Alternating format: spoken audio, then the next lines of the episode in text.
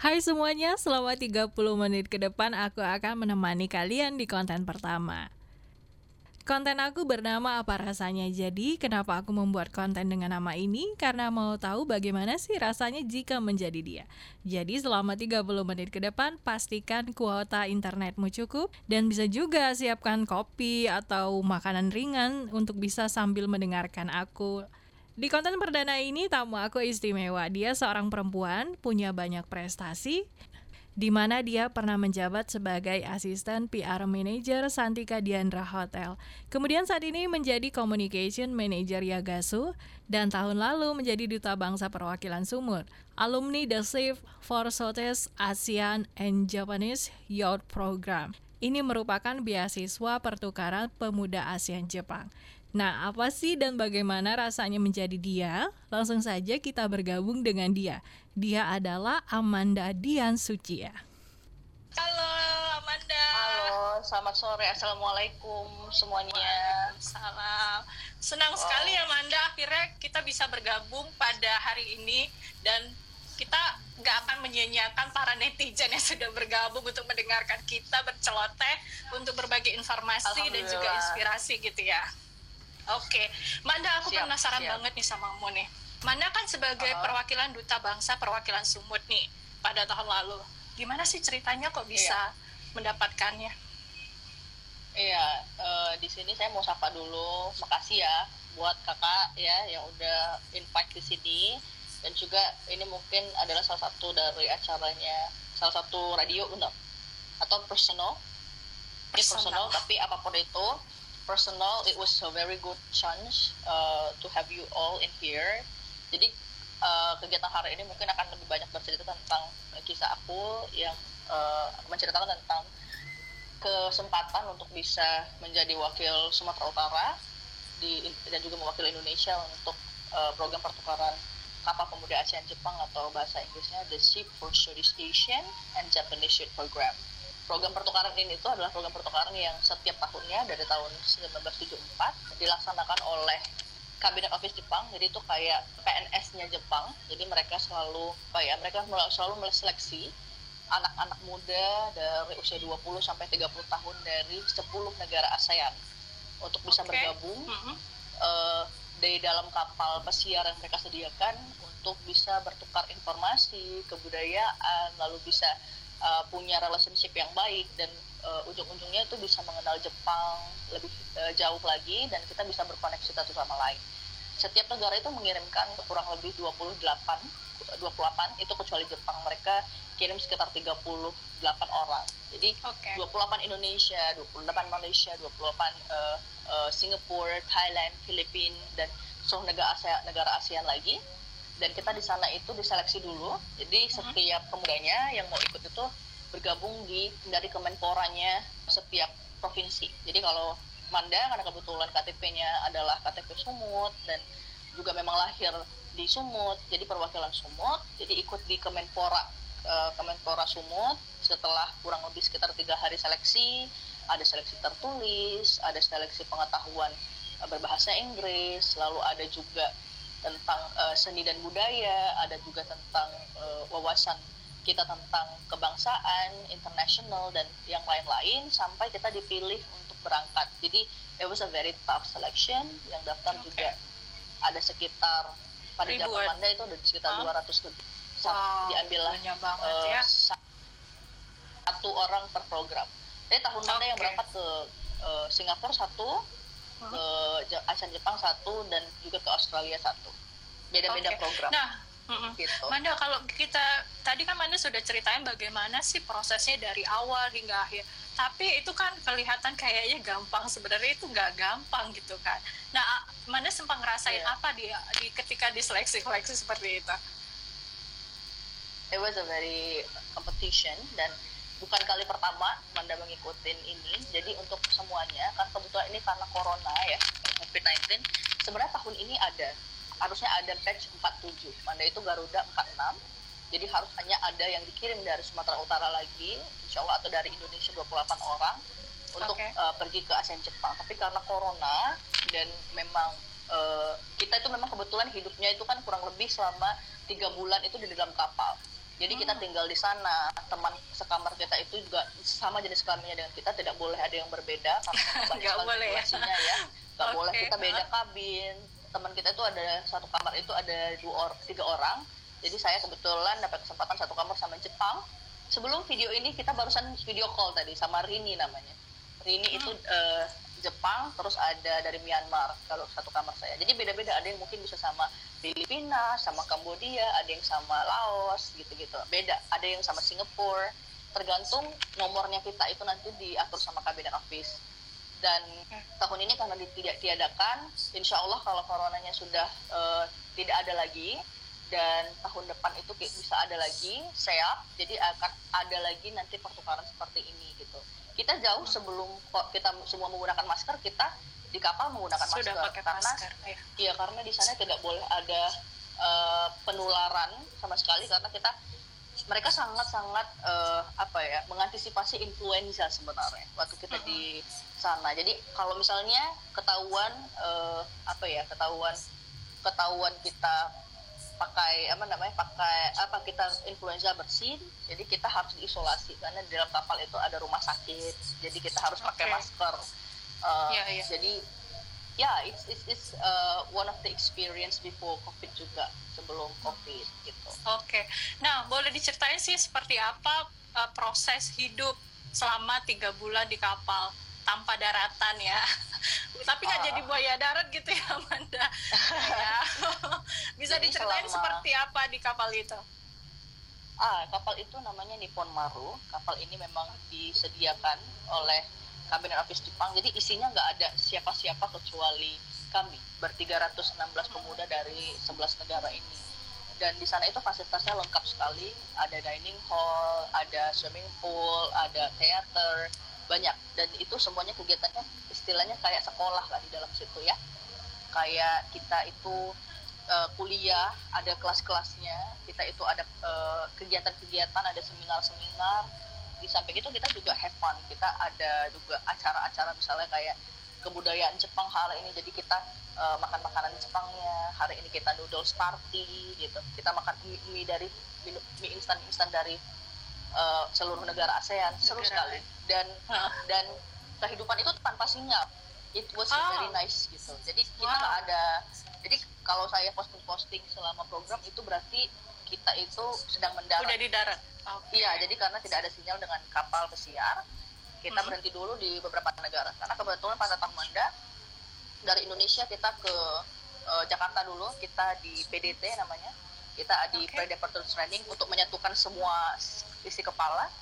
Ada 28 Iya. orang, jadi semuanya yang dari kota-kota yang terpilih ini kita di training dulu selama Mhm. 18 hari. Lalu kita berangkat ke Jepang dengan menggunakan pesawat.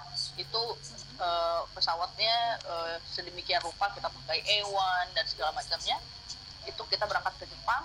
Lalu sampai Jepang kita kurang lebih ada tinggal bersama foster family juga. Itu serunya siap. Siap ini Hmm. kita itu hidup bersama keluarga asuh di setiap negara. Jadi saya punya mama papa angkat di setiap negara. Jadi di Jepang ada, di Vietnam ada, di Singapura ada, di eh, Myanmar dan juga di Malaysia. Karena pada tahun 2019 programnya ke negara itu. Beda-beda nanti tahun depan ada pergi ke Filipina atau ke Brunei Darussalam. Tergantung kita tahun Ya. itu ke mana. Tapi satu satu kali program kita pergi ke lima negara. Jepang selalu karena mereka yang mengadakan. Gitu. Jadi lebih menghargai bagaimana cara kita berinteraksi sesama manusia dengan be- berkomunikasi seperti ini gitu ya. Jadi eh, jadi kita berkomunikasi dengan eh, nyata. Ay- Pada saat itu sangat menghargai bahwa tanpa handphone, tanpa sosial media kita surat-suratan dengan teman. Jadi di ada namanya di situ ada Iya, iya. lobby di kapal. Di lobby itu ada namanya itu kita ada contingent board. Jadi di situ kita biasanya meletakkan surat-surat ke teman kita ada namanya. Jadi misalnya Amanda Hmm. dari Indonesia. Kalau misalnya misalnya Mbak eh, Riri, saya pinjam saya waktu di kelas, waktu di kampus. Saya lupa balikin chargernya. Bisa cari Mbak Riri kayak telepon WhatsApp atau telepon biasa. Jadi saya tulis surat, akhirnya saya letakin ke kotak eh, hallnya Mbak Riri. Saya bilang Mbak Riri, saya mau chargernya. Kita ketemu di depan ruang makannya jam 7 jadi kita lebih baik kita cek nanti ada ada juga yang suka sama kita kita bisa dikasih hadiah hadiah di sana it's very ada it's juga ya funny, cinta ya. lokasi ya oke. Lucu sekali. ya ya ya apalagi teman-temannya berbeda negara banyak sekali.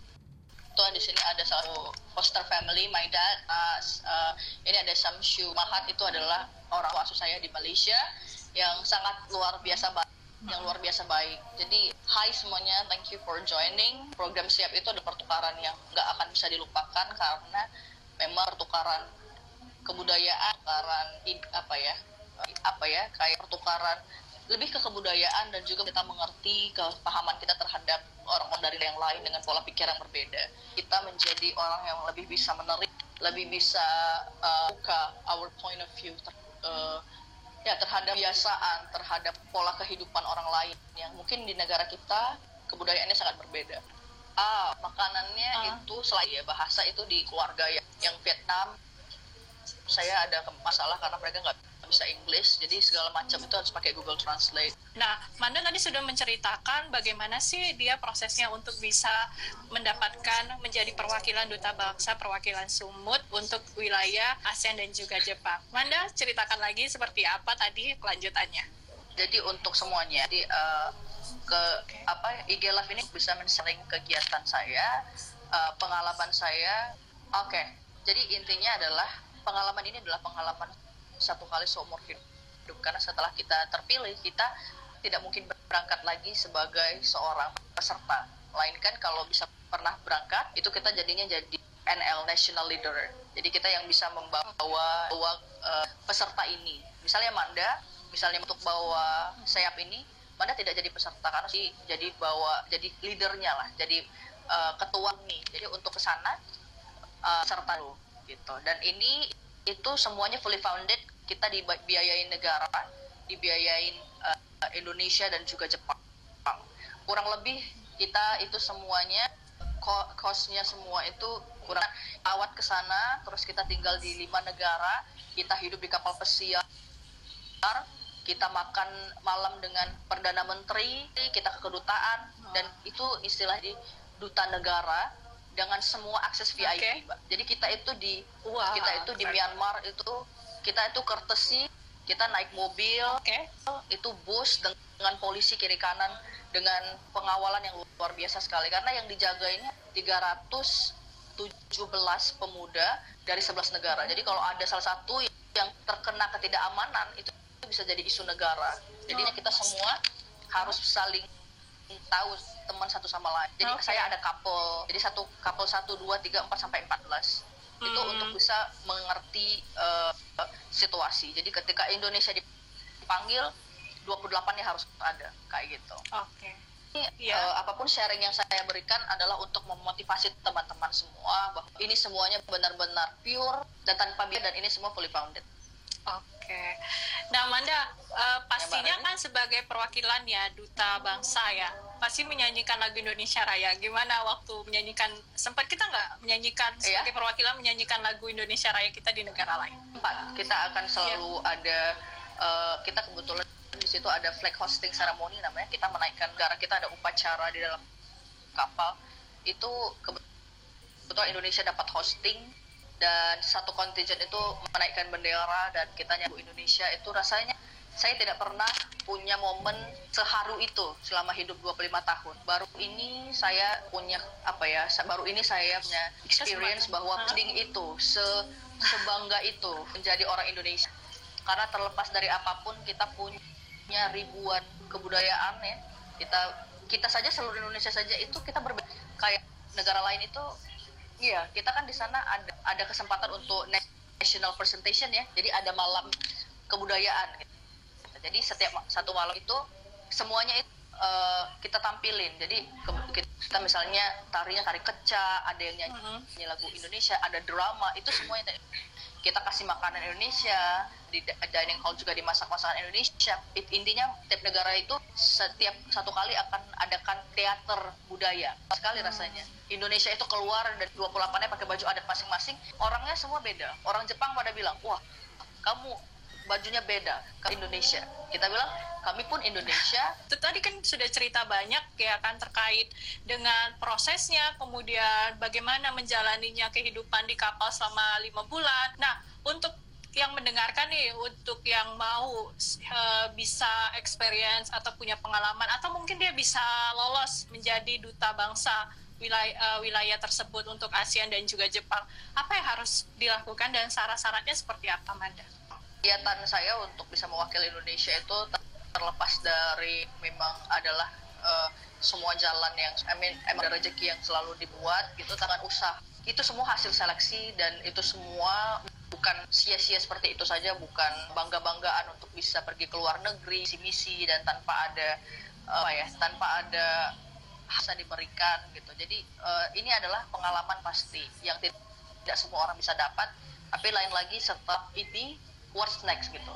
Seharusnya saya bertanya terhadap diri saya sendiri apalagi yang akan saya uh, bisa lakukan ke depannya untuk bisa membuat kebaikan dan bisa mengajak teman-teman untuk terus bisa berbuat baik gitu. Saya sendiri masih banyak sekali kekurangan dan masih terus belajar. Jadi semoga teman-teman di sini, semoga teman-teman saya saya yang baru kenal atau yang sudah kenal mungkin bisa melihat beberapa kegiatan-kegiatan saya di Instagram dan semoga tetap. Yang pastinya hanya kalau menggambarkan suara Amanda dengan IG live yang beberapa menit pasti masih kurang ya, karena kan tidak terlalu kompleks dan dalam.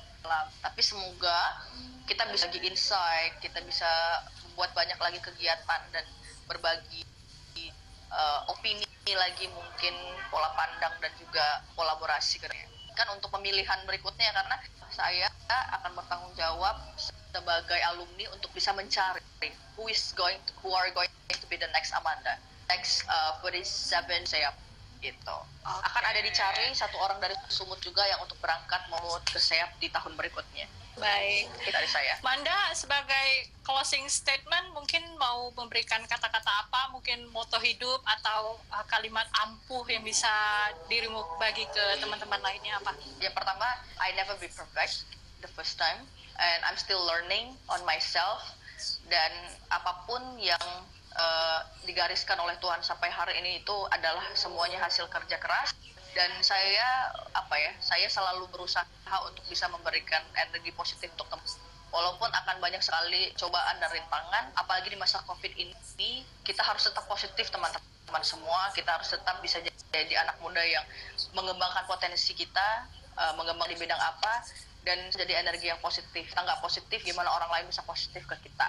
Jadi uh, uh, kalau saya kebetulan saya pindah ke dunia ya, bergerak di bidang climate change melindungi hutan mangrove Indonesia hmm. jadi akan akan berbeda-beda Tuhan memberikan kita kesempatan untuk belajar banyak hal. Yang penting kita mensyukurinya dan kita tahu kalau hal itu adalah hal kebaikan dan kita punya passion. Karena kebetulan saya memang punya passion di kegiatan, jadi walau dunia hotel nggak terlalu yang jauh berbeda ke dunia NGO, tapi saya punya uh, line core-nya yang benang merahnya adalah untuk bisa bekerja untuk membantu lebih banyak orang. Dulu saya di PR juga di Santika, uh, kerjasama-kerjasama yang saya lakukan, saya usahakan adalah hal-hal yang bisa memberikan perubahan dan bisa membantu banyak orang melalui kegiatan charity, kerja sama bersama event-event dan sebagainya.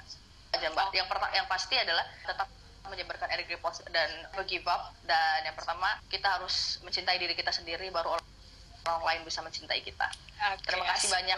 Uh, dan teman-teman semua. Oke, okay, asik banget ya. Uh, inspirasinya banyak banget sudah yang uh, Amanda sampaikan dan terima kasih sudah bergabung untuk di konten aku kali ini ya Amanda. Lain kali kita bisa ngobrol-ngobrol lagi ya. Will be, will be. Mohon maaf sekali jika ringannya uh, kurang baik Demikian konten aku di edisi perdana ini. Aku bakal kembali di konten selanjutnya dengan tamu yang keren dan penuh inspiratif. Jangan sampai ketinggalan khususnya untuk dengerin suara mas aku setiap Jumat pukul 6 sore hingga pukul setengah 7. Sampai jumpa semuanya, tetap sehat dan tetap semangat. Bye!